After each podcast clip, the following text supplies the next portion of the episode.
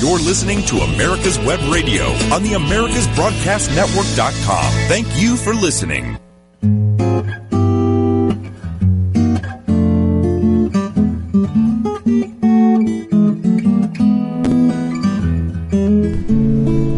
Welcome back into the Doctor's Lounge. I am your host, Dr. Hal. Every week, we come to you with the information that you need to arm yourself and uh, advocate for your family and for your health care. Um, we are supported by the Docs for Patient Care Foundation, who brings you this show, and that um, is the only physician-led healthcare think tank in the country, uh, fighting for the doctor-patient relationship and healthcare freedom for all Americans. So please go to our website at www.d4 pcfoundation.org. That's D, the number four, pcfoundation.org. And do that now and just give $5, give $10.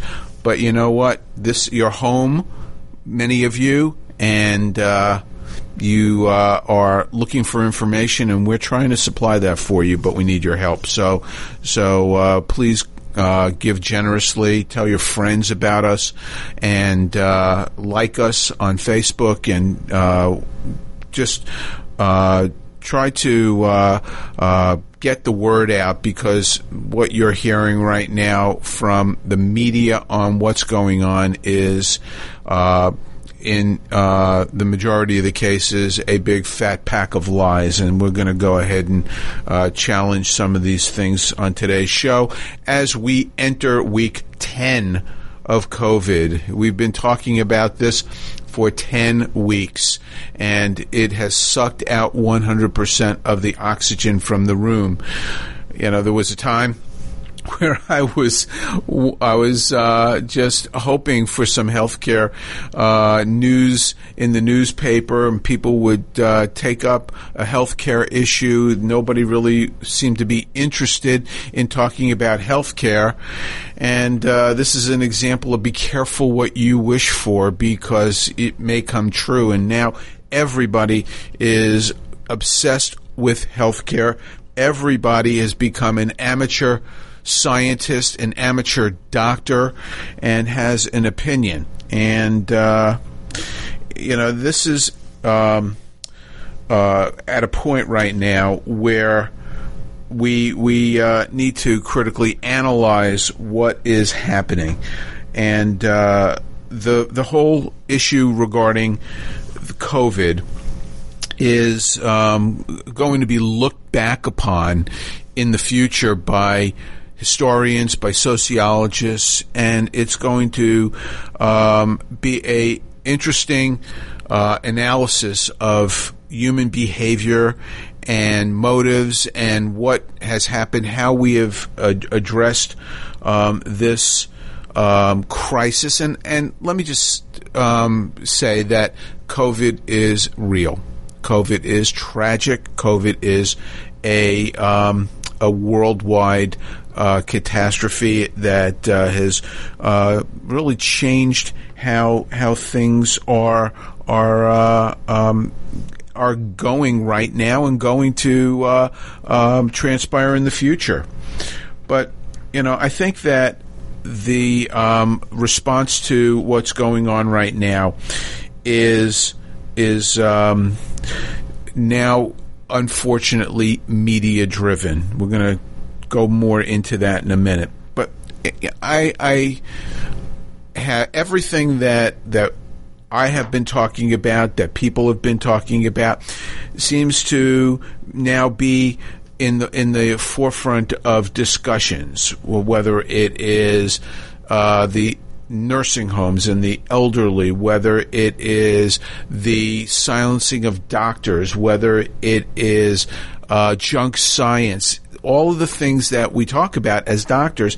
Now, uh, these these are topics that are the mainstream uh, uh, topics of discussion on on uh, news on news shows, um, on uh, opinion shows, on in in newspapers. So I tried to think about this a little bit differently and and uh, give this a different slant today, a different angle. And in thinking about what's going on in in terms of uh, COVID and how we, uh, as a as a society, um, are handling it, and, and, not not the world. I don't want to go into what's happening in in Europe or in China or in Asia. I just want to focus on what we are doing here in the U.S. I, um, after giving this a lot of thought, I think that the best way to to frame what is happening can be um, summarized uh, by the work of the psychologists Kubler and Ross, the Kubler Ross um, scale of of grief, of of loss. Um, you know, in America, things were booming. Everything was going great, despite the um, the noise from the media, which is the PR arm of the left. Um, things were going great. We had lots of distractions, of course. We had impeachment. We have the uh, uh, other false narratives by the left. Um, we have uh, the the corruption of the last administration regarding uh, um, the spying on an incoming administration, which is now coming to the forefront. But for the most part, things were going great. The stock market was at an all time high. Consumer confidence was at an all time high. We had record low unemployment in our country. You couldn't hire a person because you couldn't find a person because it was full employment. Nobody was looking for a job. Um, the uh, the future looked so bright and rosy, and then boom, COVID hit, and um, we uh, changed overnight. Literally in six weeks, the stock market crashed, businesses closed, people lost their jobs, they were forced to change their lives dramatically. So we went from a place where we had something to a place where we had nothing. And um, and so that is typical of what happens when you lose your spouse, when you lose a parent or a child, or you get divorced, or even when you lose a job. That's that's part of the Kubler Ross uh, view of grief or loss. And when we lose something so important, so significant, and our way of life as Americans is what we lost. You go through stages of grief, stages of loss, and these are predictable, and they go they they happen over and over again, and you um, uh, see this happening right now in our society with the uh, COVID pandemic and the loss of our American way of life. The first stage is shock or denial, and people are you know, saying, "Oh no, this can't happen. This isn't really happening." Um, we'll we'll move on. You know, we we uh, heard that uh, you know the talk at the beginning of all of this. Well, you know, this is just a short term thing, and we will um, just make some adaptations, and we will then get to the other side. And then on the other side, everything will be booming and we'll be back to normal. Well, you know, I think that we all realize now that that is not necessarily uh, going to happen. It's not going to be the case. We're not going to see sports, um, which is an integral part of our our, our uh, fabric of American culture, where we're not going to um, be seeing concerts live or seeing um, the the uh, going to uh, packed bars or or restaurants. Um, so there's denial. The next stage in the Kubler Ross um, uh, uh, scale um, is anger. People are angry by what's happening, and of course, we're seeing we're seeing all of that. Um, there's one. There, there are other psychologists who have studied loss and studied grief who have added some things to the Kubler Ross scale. let me just go through them real quick so so I have them out out there in front of you. It's denial and shock, anger, depression, bargaining, and acceptance. And some people have added some others, and they're sort of uh, offshoots of those five basic categories. One, though, that they didn't have in there that is real and, and needs to be added. So, a sixth one to the five stages of grief by Kubler Ross would be pain and guilt. And there are a lot of people who are experiencing pain and guilt from this whole um, episode of COVID. Guilt that they may have um, uh, contracted COVID and transmitted it to their family members, although uh, that doesn't always translate out clearly. Andrew Cuomo um, no, not Andrew Cuomo, but um, uh, the uh, his uh, brother. Uh, oh, uh, yeah, yeah. Um, the the CNN Chris Cuomo contracted COVID, and he gave it to his his wife and his son, and uh, didn't appear to to suffer any kind of guilt or any pain, but there are a lot of people who who do. People who may have inadvertently uh, uh, given it to uh, an elderly parent, and then th- then they died from this. There's there's a lot of a lot of emotion that's tied up in what's happening right now, and and people are experiencing it, and it's real. Um, so go, going back to Kubler Ross, there's the anger, and the anger that's out there is is absolutely palpable. Um, people are angry that they've had to change their lives. there's um, you know people who had to close their their places of employment. We're seeing right now the ramifications of that and what people are uh, doing and how they're responding to protracted shutdowns. Um, that anger is is um, something that many people have not worked through. They have not gotten through this because in the stages of grieving, if you are stuck at any one of these stages, then you dwell there. And if the if the situation doesn't change and it continues to remain the way that it is, life doesn't move on. You can't get through the stages, and so various people will be stuck at various points on the grieving scale. Some people have gotten through the anger and they're just depressed. They are um, catatonic. That's how depressed some people are.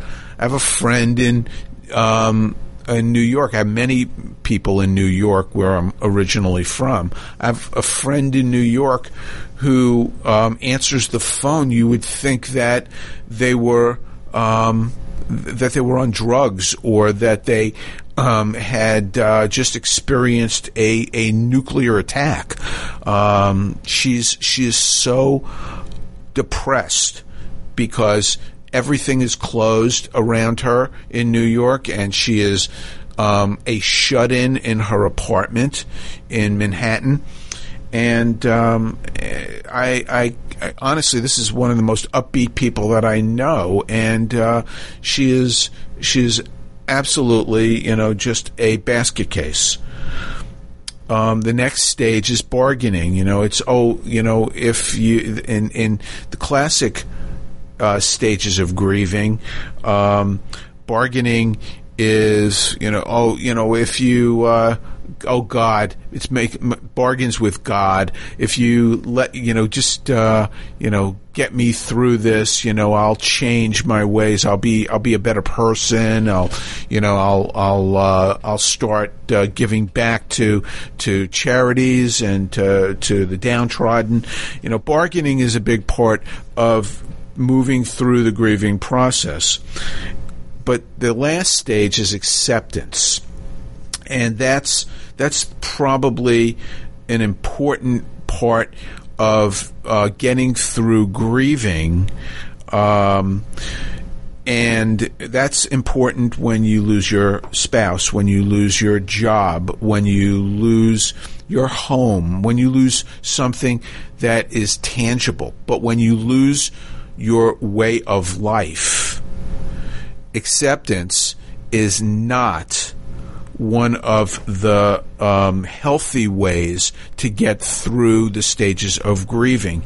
And we are seeing that right now because people are not accepting what is happening because they know in their heart that this is phony. This is fake, not COVID, not the deaths that we're seeing, not the seriousness of this, but the response to it, the dealing with it, the science behind it. It's all phony. And people are smart enough now to realize that it's phony. In the in the stages of grieving, when you have death and you have worked through that and you accept that your loved one is no longer there, you cannot bring that person back.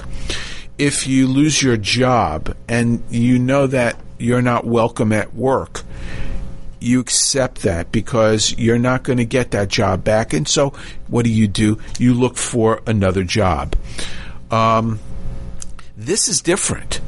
This is not healthy gr- uh, grieving, not healthy uh, uh, tran- transition through the the stages of loss. This is this is not the end of our way of life. Let's move on to a new beginning. That's what the left wants to see happen. That's what the um, the uh, media is trying to tell people, and that is um, what we are now combating because the um, the narrative now is this is the new normal. Let me tell you some things that I just came up with as far as a list of things that make me angry, and I will I will tell you that I'm one of the people who is stuck on that second stage of loss. I'm in the anger phase, and I'm not angry about the disease being here. I am angry at the response. And and so I am along with millions of other Americans stuck on anger. And um, I, I want to just go through a list of some of the things that make me angry. I'm I'm I'm tired of the platitudes and the the the uh, the, the the the the catch lines that we hear on TV and radio and in print all the time. I hate we're all in this together. We're not all in this together who who is the we who says we are all in this together? The the celebrities who are sitting home, who are making videos and putting on concerts, who are worth tens, if not hundreds, of millions of dollars, living in beautiful mansions, while you've got people who are living paycheck to paycheck who can't work, who are stuck in a little um, 600 square foot apartment. Those people are all in it together. I, I don't think so. Um, the people who are running hospitals, the hospital administrators who are sitting in their offices, sitting at home, managing the business of the hospital, while the doctors, especially the young doctors who are totally unprepared for handling this, are thrown in front of these COVID patients, uh, much like um, putting 18 year olds in the field in Vietnam to fight a war that uh, politicians in uh, Washington decided that they wanted to fight. Those hospital administrators are not all in this together. They're still making their high six and seven figure salaries while the doctors are actually being asked to take pay cuts. They are um, being um, fired. I'll tell you stories. I'm prepared with stories today to share with you. Um, I have a friend, very close friend of mine, in Atlanta, who has uh, worked tirelessly for the last 26 years to build up a medical practice in surgical oncology. He's probably one of the best in Atlanta. And he uh, sold his practice to the hospital that he worked at, like so many other doctors did. And I, I warned him. I said, "Don't do this. This is a bad idea."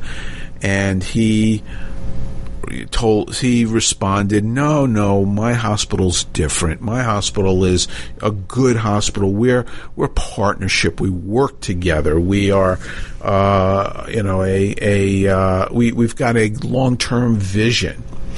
And uh, to make a long story short, that hospital sold to another hospital system, and they fired him last week. And um, this is this is the gratitude that somebody gets from a hospital um, getting fired during a COVID pandemic when he is actually going to the hospital and taking care of these patients. And they fired him because they were trying to cut costs. And he was the yeah, the highest producer, but also the highest earner in the surgery department. And, um, you know, they, the people who are making decisions in, in the uh, C suite um, decided that that would be acceptable losses. So we are not all in this together. Um, so I'm, I'm tired of that. I'm tired of hearing that this is the new normal. This is not the new normal. I refuse to accept that. Um, this is what the left wants you to believe. This is what their PR arm, the media, is perpetuating to people. The more you say something, the more people will accept it as a truth. And this is not the new normal. I will tell you that this disease is now with us. It is in our biome.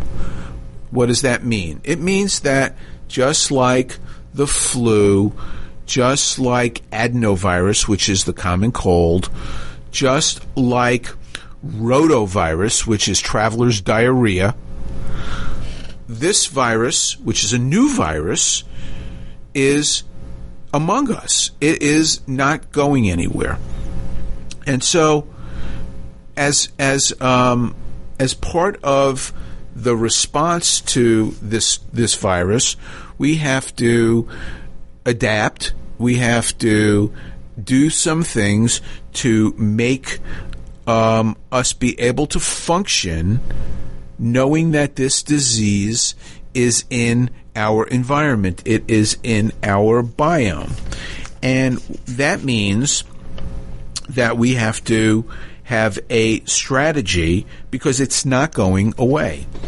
And the strategy involves mitigation, which is what we are doing eh, um, in our medical practice. We're back to opening up our offices and seeing patients, but we're doing it with with controls in place.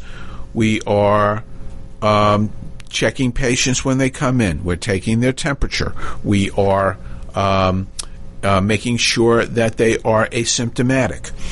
We are um, wearing masks.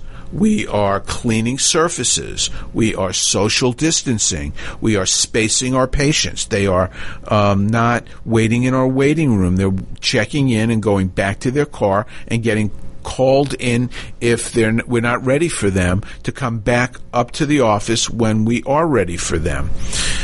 We are doing everything that we possibly can to make things as safe as possible for people to function. And we're doing a really good job. And it is possible to operate in that arena with those safeguards in place. So that's what is meant by mitigation. We need to protect our vulnerable populations in Sweden, they didn't shut down. They told people who were elderly or who were immunocompromised to stay home for a while. But everybody else went about their business. They did not destroy their economy. Well, we can do the same thing. We can protect our vulnerable populations with mitigation and doing some uh, common sense things to try to reduce their exposure. Um, and uh, we'll get back to the nursing home issue a little, a little bit later in this show. We need to open the economy. You know, as doctors, we have a responsibility to protect the health of our patients. That is our solemn oath. And we take that seriously. And protecting the health of our patients doesn't just mean making sure that they're free of disease um, or or free of pathogens. Those are bugs like bacteria or viruses or or uh, or other other uh, uh, diseases that are out there. But disease means lack of ease, and mental health is a critical part of being a doctor and taking care of patients. And when the economy is shut down, people suffer from disease. They will experience problems with their mental health and suffer from suicide, or, or that's the extreme, but depression, anxiety, um, uh, uh, they'll they'll resort to drugs and alcohol, and in the extreme cases, suicide. And our role as doctors is to protect our patients both from physical um, pathogens and from diseases that affect their mental health. So, as doctors, we owe our patients the um, the uh, ability to keep them healthy, both of body and mind, and that means that the economy must open up, and that's part of the strategy to get back to where we need to be. And I'm going to go through some more of the strategy issues in the second half of the show, and you'll want to stay tuned because I've got a lot more to say. The Docs for Patient Care Foundation is your way to join the fight and become a member of an organization created by doctors for patients dedicated to fighting for your healthcare freedom and preserving the doctor-patient relationship. Get a pen and paper. Write down docs4patientcarefoundation.org. That's D-O-C-S, the number four, patientcarefoundation.org. Go to our site and please make a generous tax-deductible donation and join the fight today. Thank you. Hi, I'm Dr. Mike Koriwchak. Join me and my co-host, Dr. Hal Scherz, as we talk about the topics that doctors talk about amongst themselves, such as Medicare, Obamacare, alternative forms of care, and health information technology. Join us every Thursday morning, 8 to 9 a.m. The Docs for Patient Care Foundation is your way to join the fight and become a member of an organization created by doctors for patients dedicated to fighting for your healthcare freedom and preserving the doctor-patient relationship. Get a pen and paper. Write down www.docsforpatientcarefoundation.org. That's www.docsforpatientcarefoundation.org. Go to our site and please make a generous tax-deductible donation and join the fight today. Thank you. You're listening to America's Web Radio on the AmericasBroadcastNetwork.com. Thank you for listening.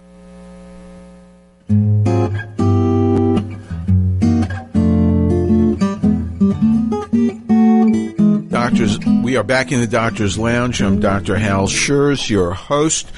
And what should we talk about today? Oh, COVID, of course. Let's talk about COVID some more. All right. Before I go back into my Debbie Downer um, of what makes me mad and how we get through this. Let me let me share some good news because you don't hear any good news from the media, which are lapdogs for the left and just really have have um, abandoned their their responsible role in in civil society. They they should be ashamed of themselves um, and and just not even call themselves news people or journalists anymore because they're not. And um, let me uh, let me share some good news with you. Death rates are coming down. They are. You don't hear about that. What you hear about is the number of new cases or the number of aggregate cases.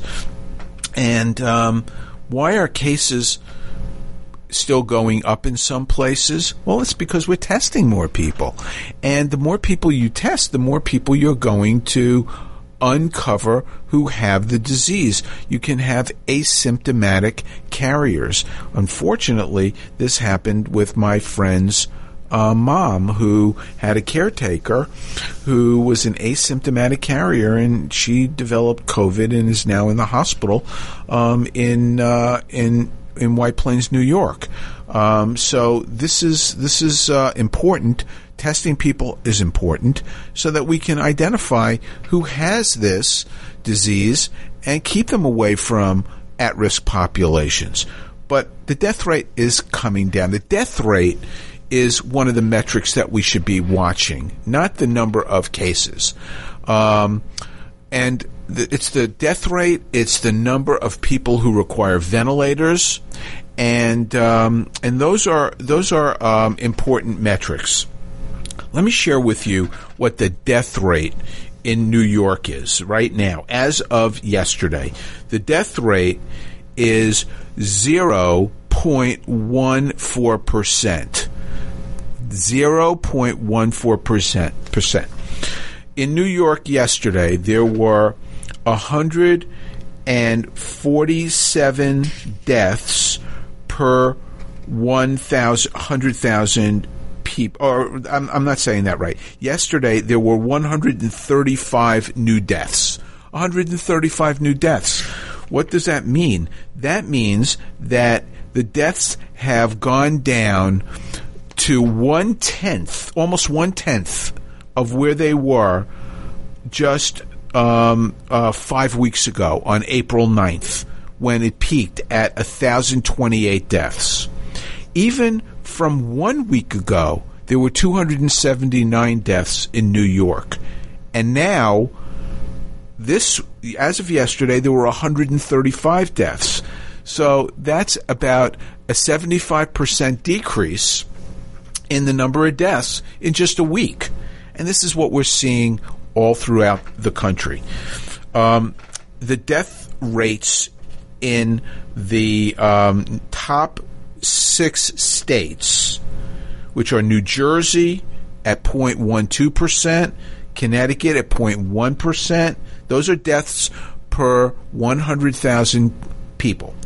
Um, there are only six states that, as of yesterday, had more than 50 deaths. Um, New York, New Jersey, Connecticut, Massachusetts, um, Washington, D.C., and Louisiana. Michigan and Rhode Island um, had f- exactly 50. Pennsylvania 36, Illinois 35, Maryland 34. The majority of states in this country have 10 or less. This is the reason why there is cause for optimism, and this is why the narrative of the left and of the media does not carry any weight. Um, in in uh, New York City, the epicenter of of uh, the Western Hemisphere regarding COVID, the number of deaths um, are 191 per um, 100,000. That's aggregate. That's total. That's not the number of new deaths. That's the aggregate number of deaths. When you break it down by age, and that's really what you want to do, you are seeing that the majority of these deaths are occurring in individuals that are over 75 years of age at 1427 per 100,000. In the age group 65 to 74, that number goes down to 574 per 100,000. In the 41 to 64 age group, 174 per 100,000. And 18 to 44 year olds, just 18 per 100,000. Under 18, less than 1 per 100,000. So it's really important not to paint things with a broad brush, but do this surgically. Look at these populations strategically and figure out how do we protect those who need to be protected while letting the um, country recover, knowing that there's some risk, but taking mitigation um, standards and um, and other uh, other ways to try to reduce risk. Georgia, where I live, the death rate is sharply declining, and this is the state which was absolutely raked over the coals. The governor was for opening up Georgia, and he was um, viewed as a a buffoon at best and as a war criminal at, at worst for opening up Georgia. And yet, the numbers of deaths in Georgia has plummeted. It is, as of yesterday, the number of people who died in Georgia was 17. 17 new deaths. That's the exact same number that we saw in Georgia on the uptick of deaths on March 26, when that number was going up and up and up. Well, now we're going down and down and down, and we're starting to get back to normal. There are more people who die in Georgia of homicides than of COVID as of yesterday. So I think that this is absolutely critical that we look at this through the correct prism and not look at it the way the media wants to portray it. And so part of getting back to where we need to be, beside mitigation, beside protecting vulnerable populations, beside opening up an, our economy for the mental health of individuals, is to, number four, find suitable treatments. And finding suitable treatments means keeping an open mind. It does not mean stifling or um, or uh, um, ridiculing anybody who has ideas that are different than the orthodoxy, the, the the views that the establishment, that the swamp wants you to believe are the only answers. There's always more than one answer to a problem in medicine.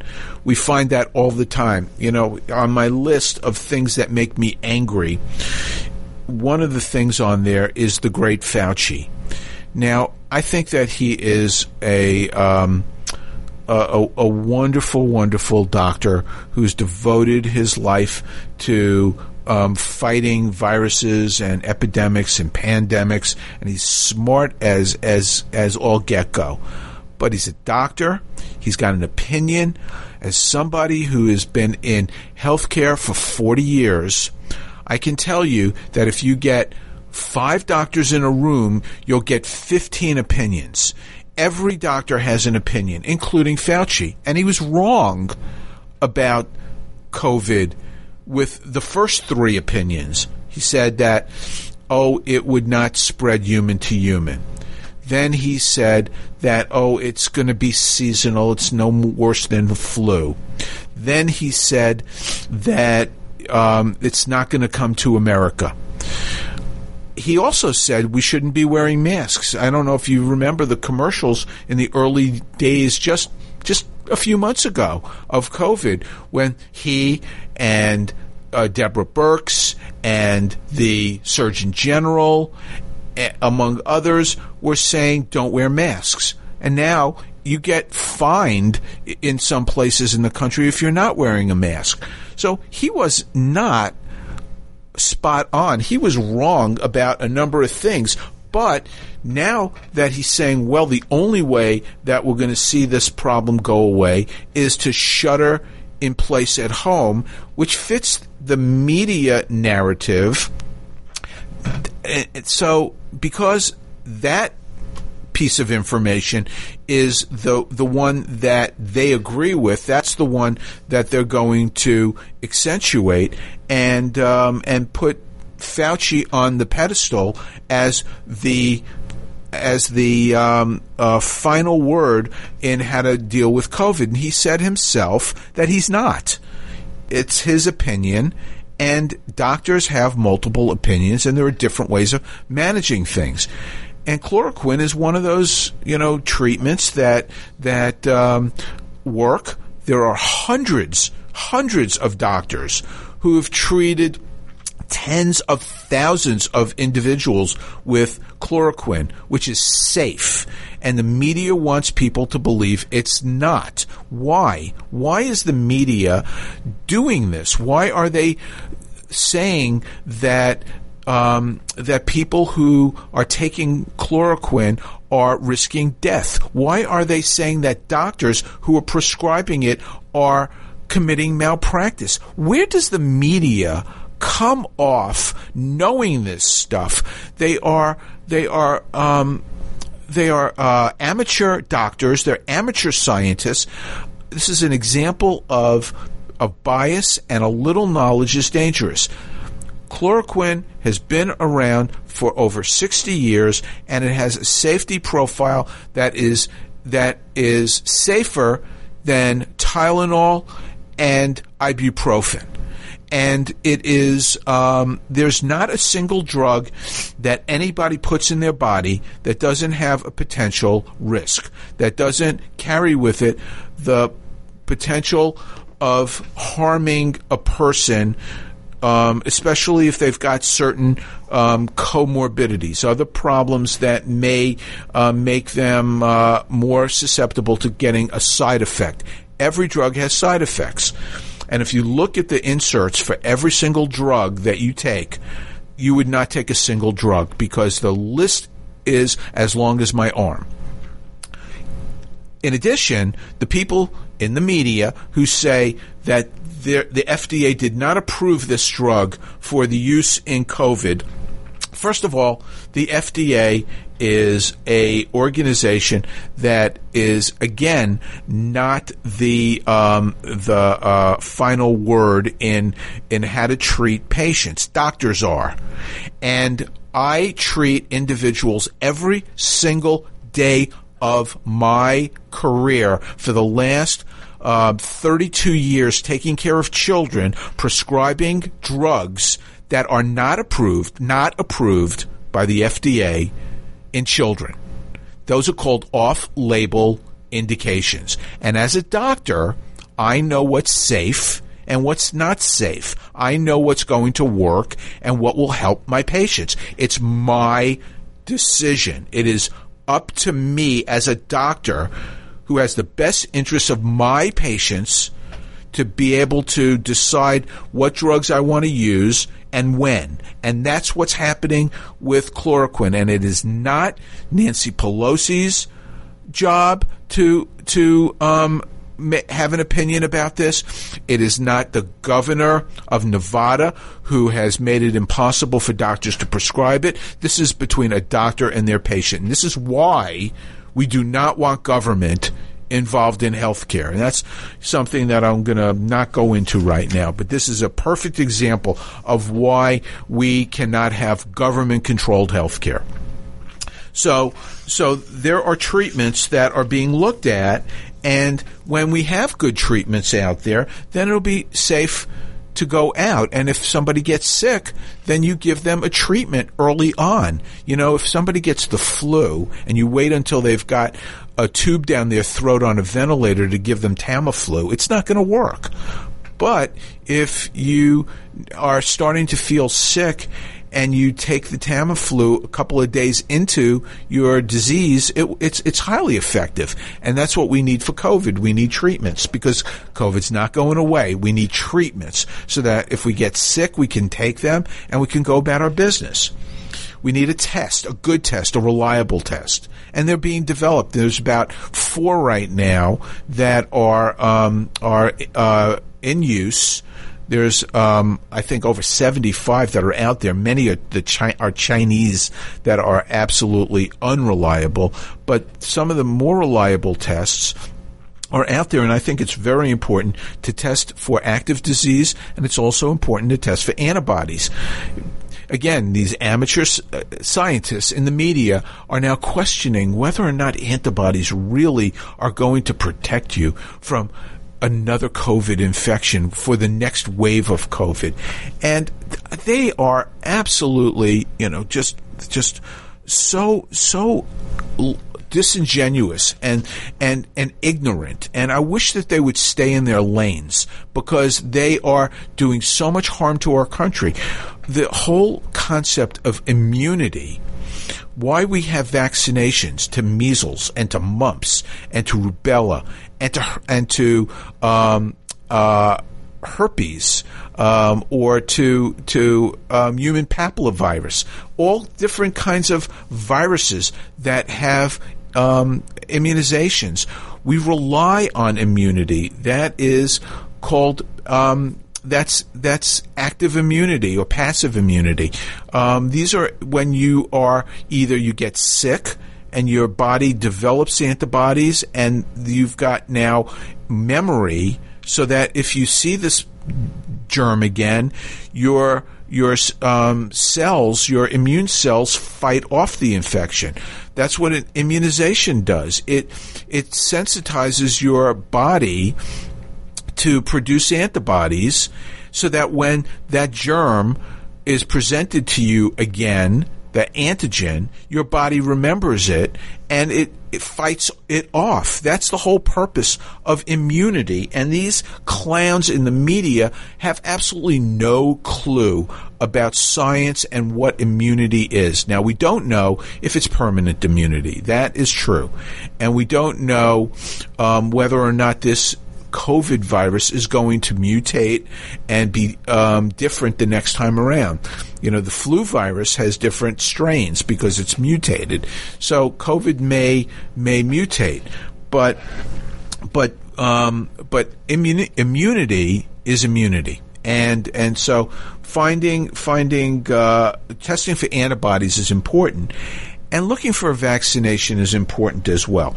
I must say that I'm, you know, encouraged by this these news reports about a new vaccine that is close to uh, being uh, able to go to phase two trials. Phase two trials means that it gets used on a wider scale to make sure that it is safe and effective. But up until now, none of the seven coronaviruses, COVID 19 is one of the seven. Um, there's not been any successful development of a vaccination for any of the COVID viruses. So, you know, it's it's um, it would be wonderful and a game changer if we could get a vaccination. But I think the other steps that we talked about before vaccination are going to be very important in living with this new virus in our environment, in our biome. And then research. Research is going to be critical. We're going to be researching this virus for the next 50 years, just like we are. Uh, we've been uh, um, researching HIV and uh, Ebola and other viruses that are um, deadly and highly uh, um, communicable that um, that are um, you know a danger to our planet. So that those are the things that are are going to allow us to get back to where we need to be. But the most important thing are developing new habits, frequent hand washing, cleaning um, common surfaces using um, um, uh, uh, the the hand sanitizers if you don't if you can't wash your hands. Um, and uh, when enough people have antibodies in their system and have herd immunity, um, then we will be back to life as as normal. Um, We've got about 10 minutes, and I want to go through a few more of the things on my list. You know, Calvin and Hobbes, that cartoon, the, the kid who is like always angry, um, and has a scowl on his face. I feel like Calvin. You know, the, I have a little cartoon when I give a talk. It, uh, has a little thought bubble from Calvin, and there's a caption underneath. And the thought bubble has line, line, line, line, line, line in the thought bubble and uh, the caption says every day I add another name to the list of people who piss me off, and that's how I feel right now. I'm angry and and and pissed off by how um, the media is responding to what's going on, to the the platitudes, to the politicians on the left who want to see this um, continue as long as possible to inflict the most amount of pain on the American public because the more pain that people experience, their calculation is that they will blame Donald Trump, and they would rather see the the uh, country burned to the ground than allow him to be president again. And he's done a great job in this pandemic, and don't let anybody tell you otherwise. Could things have been done differently? Yes. Could things may- maybe have d- been done a little bit better? Maybe but he has done a superb job and he's assembled a team of people that are are experts and are doing a great job. And and the places where we are getting back into a normal life um, Texas Georgia Alabama Florida have governors who appreciate the response from the federal government and um, and realize that the death rates are coming down and that we have mitigation um, efforts um, that are working. It's not because we we huddled at home. Huddling at home was intended to do one thing, and that was flatten the curve. Flattening the curve does not mean eradicating the disease the media is trying to make people think that that's what we need to achieve in order to get back to normal. We're never eradicating COVID. It's not going away. It's part of our environment, part of our biome. What we need to do is learn how to live with it. And the governors of those four states have done a great job. In places where they've got totalitarian leadership. New York City with uh, with uh, Comrade De Blasio, or New York State with Cuomo, um, uh, Illinois, uh, the um, uh, and incidentally Cuomo and the governor of uh, Illinois, um, Wolf not Illinois, that's Pritzker is Illinois. Wolf is Pennsylvania. Pennsylvania and New York those governors um, uh, basically committed seniors to death sentences by sending COVID positive patients who were elderly out of the hospital and back to their nursing homes. And so you don't hear any of the backlash against these um, these misguided politicians who are trying to uh, control people um, for one reason only because they can. And their calculus is that the more people suffer, the more people will blame Trump. And uh, the media is all too happy to help to perpetuate that narrative. Um, in my opinion, that's on my list of things that make me angry. It's the media who've perpetuated the biggest crime of the century by by um, not reporting any good news, only reporting bad news, and reporting misinformation. Um, I'm tired of the we salute the heroes. You know what? We're doctors and we go out there and we do our jobs. What I'm that that plays into we're all in this together because we're not. And, and I think that doctors are truly heroes, regardless of whether they are going into the hospital and taking care of COVID patients or whether or not they voluntarily shut down their practices and um, uh, could not take care of sick people because they were trying to preserve resources in case we needed them, which never need, were needed because the original estimates and models were a lie and they were off. And whether or not you want to say that it was done purposefully or accidentally is another issue. But we never got to the point where the system was overwhelmed, and yet doctors have shut down their practices, and the patients have suffered. Here's here's you know this story plays into this. My mother lives in New York. Her neighbor, next door neighbor, died not of COVID. She's 80 years, she was 80 years old. She had chest pain. She was petrified to go to the hospital because she knew that if she went to the hospital, the media was telling her she would get COVID and die. So her daughter told her call an ambulance to go to the hospital and she refused. Her daughter drove up from Virginia, got her. Her mother refused to go into the hospital in New York. She made her take her to Virginia, where they're from. They went to the hospital in Virginia. She died a couple of days later. People are dying not necessarily because of COVID, but they're dying because they're not getting urgent problems taken care of, and they're not because the media is scaring them to death. And this is why they are part of the biggest crime of the century. I'm tired of Zoom. I'm tired of Zoom cocktail parties. This is just so it's so trite. It's so over over the top and and this is you know something that that nobody wants anymore. I'm tired of Joe Biden weighing in on COVID. He is the most out of touch person in America when it comes to this, and he has absolutely no place saying anything about COVID.